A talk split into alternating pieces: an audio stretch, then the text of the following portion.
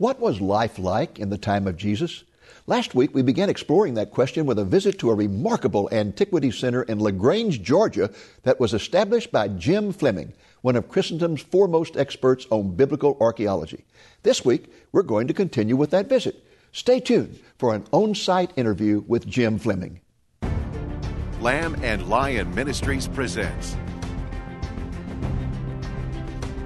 Christ in Prophecy a program that focuses on the fundamentals of Bible prophecy, showing how current events in the news relate to biblical predictions of end time events and the soon return of Jesus. Now, here's your host, Dr. David Reagan.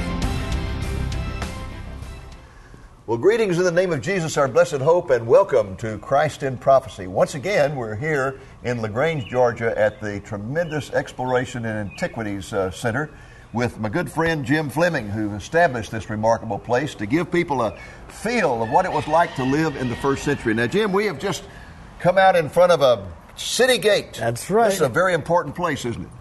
It's amazing. A city gate is normally located at the place where this hill, where your town is, has a nice access to the plain or valley outside. Okay. And because it's usually a lower approach where your gate is, you have to make it extra strong.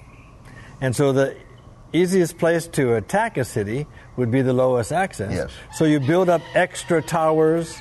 Usually the highest part is your gate tower you see here. You see the little loopholes there? You can yes. fire out bows and arrows through there. Uh, and throw down things that aren't very nice on yeah. your enemy if like hot in. oil. Yeah, that messes your whole day up. your whole day. But uh, the road comes in. Under the road is often a drainage because your lowest place in your town. So there'll be uh, drainage going out of the town. But most important, that's where your judges sit. Uh, I always read about that in the Bible. The Yes. judges are at the gate. You have two gate chambers here, each inside a, a tower. Uh, it's interesting. 3,000 years ago and today, they were called judges' chambers and judges' benches. And there'll be a judge's chamber on either side, and then usually a U shaped bench inside where the judges sit. So this would be passport control. Okay. Let's just say we were So I could just wander into this city. well, the problem is there's a security problem. Yeah. Are we friend or foe? Uh, might we steal things? Uh, do we want to stay the night? Usually, there's an open area inside the gate Okay. where you would have um, guards and the people would stay. Uh, and also, there's usually a roof or two where maybe you don't fully trust them to be in town, but you can have them sleep up on the roofs, or if they're someone you know over the years, you'll have them stay at your inns and in people's homes. But uh, it's not only passport control, birth records are kept at a gate. Really? So the Romans knew that Jews would try to avoid paying their high, high taxes to Rome for the body count, so they said you had to go to the place of your birth records. So even though in the Gospels Joseph was living in Nazareth, his birth tra- records were in Bethlehem. And that's why he has to go on that journey. So birth records are at gates, but your town judges, you need, even a small town, you need three judges.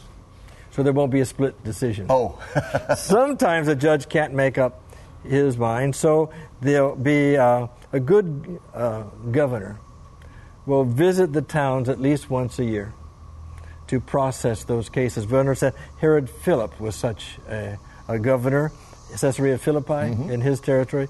Herod Antipas, no, was not a conscientious. But the gate is also where you might have some public meetings, where there uh, crowds could be addressed at the city gate.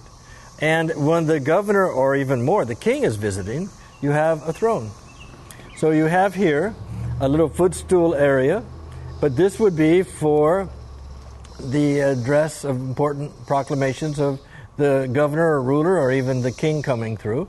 Um, and it's usually covered in, you know, in the shade. We found some of these at the city gates.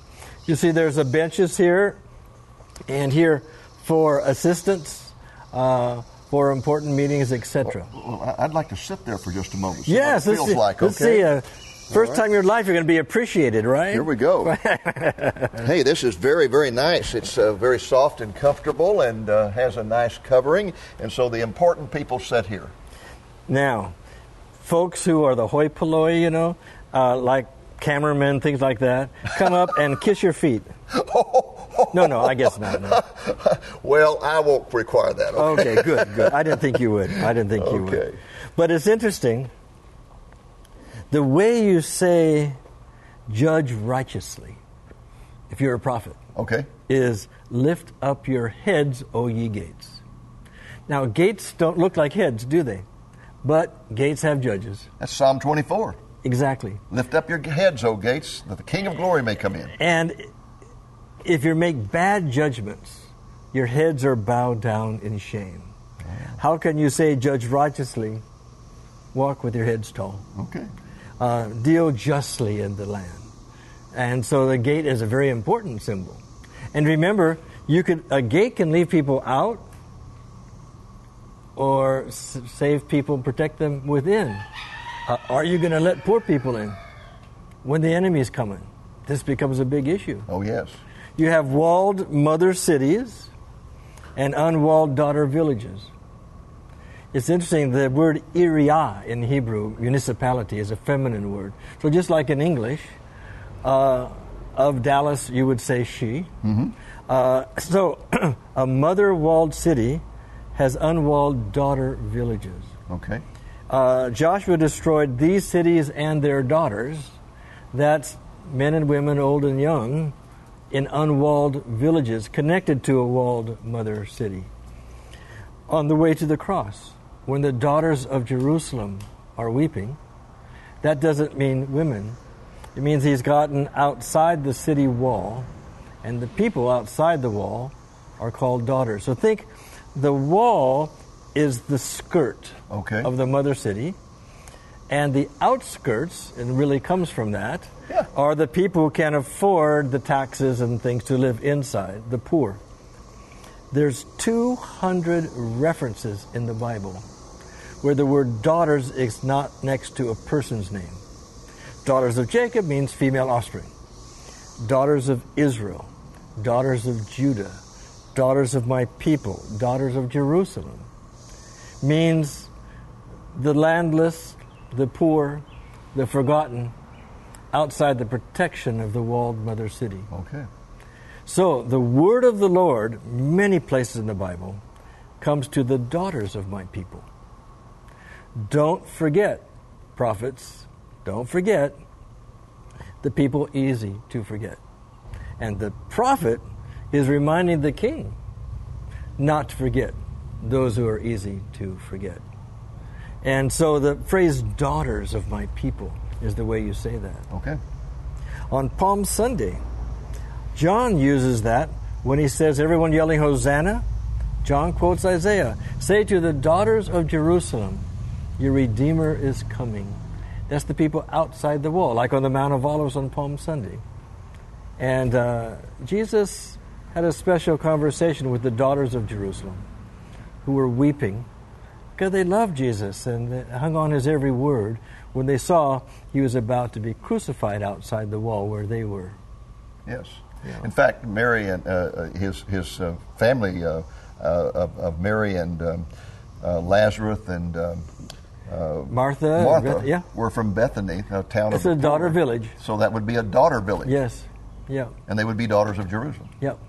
If Jesus met the women who'd come from Galilee with him to Jerusalem, he would have said daughters of Galilee. Mm-hmm. But he's talking to the people outside the wall Sure. of Jerusalem. Well, Yeah. what else do you want to tell us about this, Okay, well, listen. A city gate has several important things. Okay. You would have a water reservoir. Okay. This That's is always a, at a city gate. well.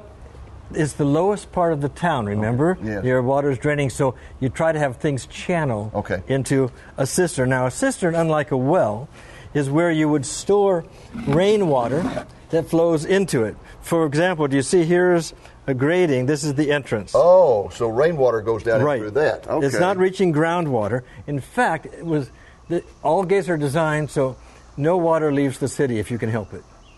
So water f- falling on the top tower falls to this roof, On this roof, water drains from here into here into the cistern. When this water cistern is full, it goes to a cistern on the other side of the road, and you hopefully will never have uh, a rainfall with any water that leaves the city. You try to store it. Well, catching every drop of water has always been an Yep. important thing in Israel because of the uh, fact that they have such a long dry season. Explain that. Yes, our last rains are beginning of May, Okay. and then we don't get them again until mid September. That's a long stretch. Five, six months. So when it's raining, you got to collect it. And so you have to collect the rain during the winter rains and store it. And of course, you need to store it underground because algae. Algae. Okay. So darkness is the only purifier the ancients would have had. So the algae can't grow without sunlight. Right. Yeah. So you have a cover for your cistern. And of course, this is available for you if there's an enemy siege. Now, if you step back a let's- minute, yeah? Let's talk about an enemy siege. Okay. Right. Well, for example, if you come over here, Right. we can look back to some structures that are here. There is a gate chamber here, which we'll look at inside later. But can you see in there? There's a light colored wall. Yes. This, and always found just inside the gate, will be a place for a caravan to unload its supplies. You're going to see a row of water syst- uh, mangers and uh, food mangers where you would then unload your animals. So it's called a stable storehouse. It serves two purposes. One is it's a stable for the caravan to stay, but when you unload the animals, you're storing goods. Okay. The Bible calls a city like this a store city. It's where you're trying to store enough supplies so if you're under enemy siege, you have enough supplies to live off. And not only supplies, it's water that's very important. Water, supplies. Now, these supplies will be non perishable mm-hmm. Grain, olive oil, dried fruit, nuts, things that will last. Okay. So you must have those at a gate. Okay. Then uh, you would have, of course, on the other side of the gate, your gatehouse. But on the top would be a military installation, because this will become the highest part of your city, where you can shoot down, throw down things, you know, on your uh, enemy. But we not only store in a stable storehouse, we have two other ways of storing. I'd like to show you over here. Okay. Let's go over there. This is another place where you would store things. Okay. It is a silo, a grain silo. Notice that it's cut down into the ground. It is domed over. Of course, you don't want rain to come in. Mm-hmm. But you store your things in sacks, not in free grain, because you need to be able to easily take sacks out. You have a problem if water starts seeping in to be able to move sacks, mm-hmm. dry sacks. You're bringing new ones from your threshing floor in. But I'd like to mention a few things about this. Would you come down with me? Sure. Lead the way. Coming down, David, let me show you an underground grain silo. You see, there's places for oil lamps Yes. on the sides, and you're going to be storing as much grain as you can. But as you see, you keep it in sacks. As you're looking down towards us, you can tell that you've got an inner wall that's plastered here. Then your stairway, there's actually another stairway here going out. So if you're bringing in So this is one-way traffic. One right down and then one- you go up and you know bring in more down etc uh, sometimes with kids groups coming to the museum we have them haul all of this grain to the threshing floor the next group Do you ever tell them that that was women's work back then? oh no no, no. but you'll be able to see we have it filled with peat moss and Oh, not, oh, with, peat uh, moss. Okay. not with real grain but what's most important here you to understand if you can't outlast an enemy siege when the enemy is coming it's done for you That's right. the Israelites did not have an offensive army. They have a defensive army. The Assyrians, the Babylonians have siege equipment, battering rams. All you have as an ancient Hebrew is an ability to store supplies, have a wall, and hope and pray you can outlast the patience of your enemy who has besieged your town. Mm-hmm. And your storehouse stable, your silo are part of your insurance. Okay. Let's go look at another food storage place. Okay. David, come with me. We're now outside the city, the terraces of the fields. Okay. If you are a farmer, you don't know if the city slickers are going to let you in when the enemy comes. Never thought about that. You Yeah. probably were told, pay your taxes to us, don't worry, we'll let you in. we'll take good care of you. And some of your hard produced barley, wheat, oil, olive oil is stored in the city when the enemy comes. But then, can you imagine when push comes to shove, every daughter family you let in the city is one day less of stored food for your family if you live in the city. How many are going to vote Keep those to folks li- out. Yeah, keep them out. Keep them out. Uh, also, they're less educated. Think what will happen to your unemployment during this siege. You've got kids graduating from Megiddo University looking for a job. Think if you're flooded with all of those folks from outside. Mm-hmm. And the prophets tell the kings, don't forget the daughters of my people, but I bet you they were often forgotten. So if you're living outside the city wall, you bury some supplies because you're not ah. sure you're going to be allowed inside. And so you'll camouflage them, but you'll have huge jars, huge jars filled with grain buried in the field. Yeah. Buried in the field. Oh. Yep. Now, Jeremiah chapter 41, verse 8. The Babylonians have destroyed most of the towns, and they started torturing a farmer from out in the fields. And he says, Don't kill my family. I can show you where we have buried in the fields Ah, grain, oil, and honey. So these huge underground pits, you see, we have another one here, are places that you could, shall we say, in case the city doesn't let you in. And sometimes, by chance, an archaeologist working on an excavation in a city yes. has not found all the underground storage pits, these pithoi, these huge, you know, this five, six feet deep sometimes. But by accident, a road project in Israel somewhere in the countryside, you come across a lone few big pots out in a field full of carbonized grain. Uh, but what I want to stick with you, look how desperate daily life was back then. You don't ask if the enemy is going to come, you only ask when. It's just when. And so the prophets are struggling to give them a message of trust in God, be wise, prepare for the enemy. But I'd like to maybe another place we could sit down more at the city gate where uh, some of these discussions are going on Okay. more intensely and discuss what really happens during a siege. All right, let's go to the city gate Okay. and sit where the elders. Oh, okay, big time.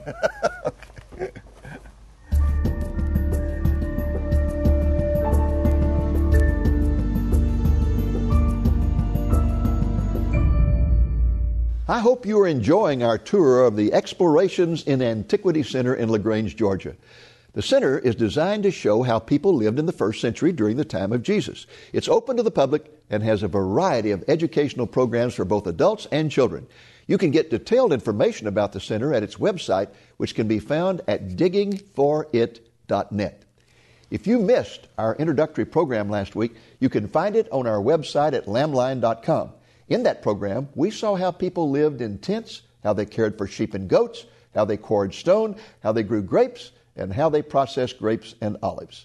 Let's return now to our study of the importance of city gates. Okay, Jim, we're up here on top of a gate now, and uh, what are you going to tell me about a siege? Okay. Can you imagine?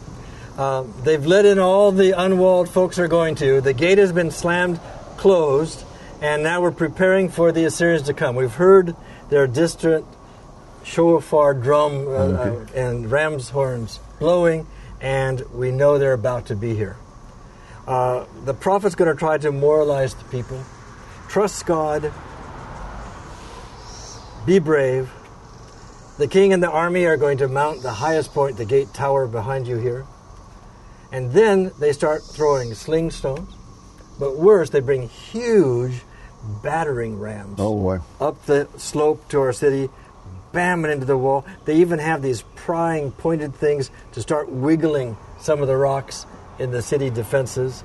They're going to be uh, also shooting firebrands, uh, arrows of flaming into the city.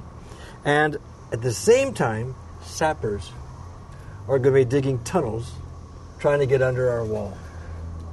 And some of these sieges lasted two to three years long. The Bible tells us the Assyrian siege of Samaria, the capital of the northern ten tribes, was three years. Can you imagine the starvation? Well, yes, and Nebuchadnezzar's siege of Jerusalem lasted a long time. Yeah, the ninth to the eleventh year of King Zedekiah. and and uh, Jeremiah even describes how he saw evidence of cannibalism of w- women eating their children. Yes. Um, this sounds strange, but we've actually found a toilet from the last couple years of Jerusalem, a toilet seat. And uh, this will make sense in a minute, David. Don't look at me so Okay, straight. okay. And uh, fortunately, the seat was still in, in situ, in its original place. But because of that, we could determine the diet and the diseases of everyone who used that toilet. Yeah. And the last two years of Jerusalem, meaning from the ninth to the eleventh year of King Zedekiah, 589 to 587 BC, the diet went from field grains and fruit to grasses growing between the rocks Oh. inside the city. And the diseases were tenfold. So you can just imagine how desperate people were. Now, there were false prophets going around telling the people, don't worry, God's going to give you a final victory. Don't worry, uh, God is on your side. God loves your nation more than other nations. You won't have enemies, you won't have drought. And then the prophets of the Lord came. You know, you can be a child of God and still have drought and still have enemy. The difference is God will be with you during them. And even if what the worst thing you could think of, captivity from your land to a foreign land, even in captivity, the Lord will weep with you by the waters of Babylon where you weep and bring you back. One of the best verses about that theology is Isaiah chapter 40, the last verse. I shall run and not be weary. I shall walk and not faint. I shall mount up with wings like an eagle. The Lord helps you through life's darkest moments and brings you back. And that hope held them through. And do you know the two easiest archaeological levels for us to separate on a dig? Before the Babylonian captivity, idols in all the houses, most of the houses. After, not one idol. There was national repentance and renewal. They came back from that national calamity without idols. And God was able to do amazing things with the people in the days of Nehemiah, Ezra, Esther, the rebuilding, we call the Second Temple period. So it cleansed them of idolatry. Sometimes it takes a hard time before you have introspection and see how much you turned away from the Lord. Yes. So this is a wonderful um, reversal of fortune. God specializes in taking difficulties, not giving up, bringing him through, and making good out of it. Well, the Lord can do that. Yep. yep. Well, folks, we're sitting on top of the city gate uh, here at uh, Jim Fleming's uh, Antiquity Center in LaGrange, Georgia, and uh, I wanted you to see something very special that's on the ground behind us. It's one of my favorite places here, and so we're going to look over Jim's shoulder and have him tell us all about it. One of the most important aspects of our work at the Explorations and Antiquities Center is for children. We have here what we call Kids Dig. They're actually real replicas of archaeological digs, and every night our staff comes out and buries real archaeological uh, finds, not replicas, which means we can't let the kids keep them, but we want them to touch something two, three thousand years old. The far side is for preschool young children, it's uh, dinosaur bones. The next one is a one period site. It's a house found in an excavation in Capernaum where their courtyard was an industry for dyeing things purple. Then our next, the third one up, is an Old Testament period site. Um, it has uh, an Egyptian temple from the time of the Exodus for the worship of the cow god that was destroyed by the Midianites and then rebuilt as a Midianite worship area for an invisible god. They actually found a brazen serpent in the Midianite shrine. Then the last one over here is more difficult. It's three different periods, one on top of the other. The bottom is a first century house in Capernaum, and there's fishing equipment in it sinkers, even part of an old net, weights. That house became a house church. The word was domus ecclesia, domiciled house church. All the domestic pottery disappeared, and it becomes only oil lamps. So you can tell it goes from a living house to people gathering to pray and sing hymns, only oil lamps. And eventually, in the 450s AD, an octagonal church was built on top. And we have there mosaics and carved stones from a 5th century church. Getting kids excited about the past. You know, truth is not only in the future. For those of us from the Judeo and Christian heritage, we look to what God has done before. Before is a great word. It happened before. But if we have open eyes, we can see it before us. And we're trying to make a place where it's easier to see and understand what God has done before.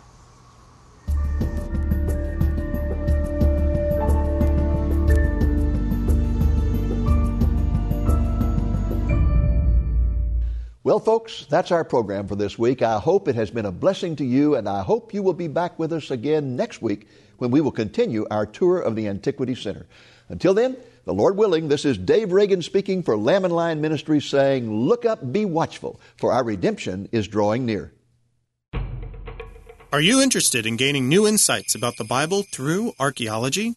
Four of our Christ in Prophecy episodes with Dr. James Fleming, filmed at our studios in Dallas, can be enjoyed on one DVD entitled Biblical Archaeology. In these four fascinating programs, Dr. Fleming discusses the importance of biblical archaeology, the significance of the Dead Sea Scrolls, and the relationship of the Eastern Gate to the location of the ancient Jewish temple. In the final interview, he discusses a wide range of archaeological issues, such as the sites of Mount Sinai, the Mount of Transfiguration, and the tomb of Jesus. The running time of the video is approximately 80 minutes. In addition to individual study, this series of 20 minute programs would make a great discussion and teaching tool for Bible study groups.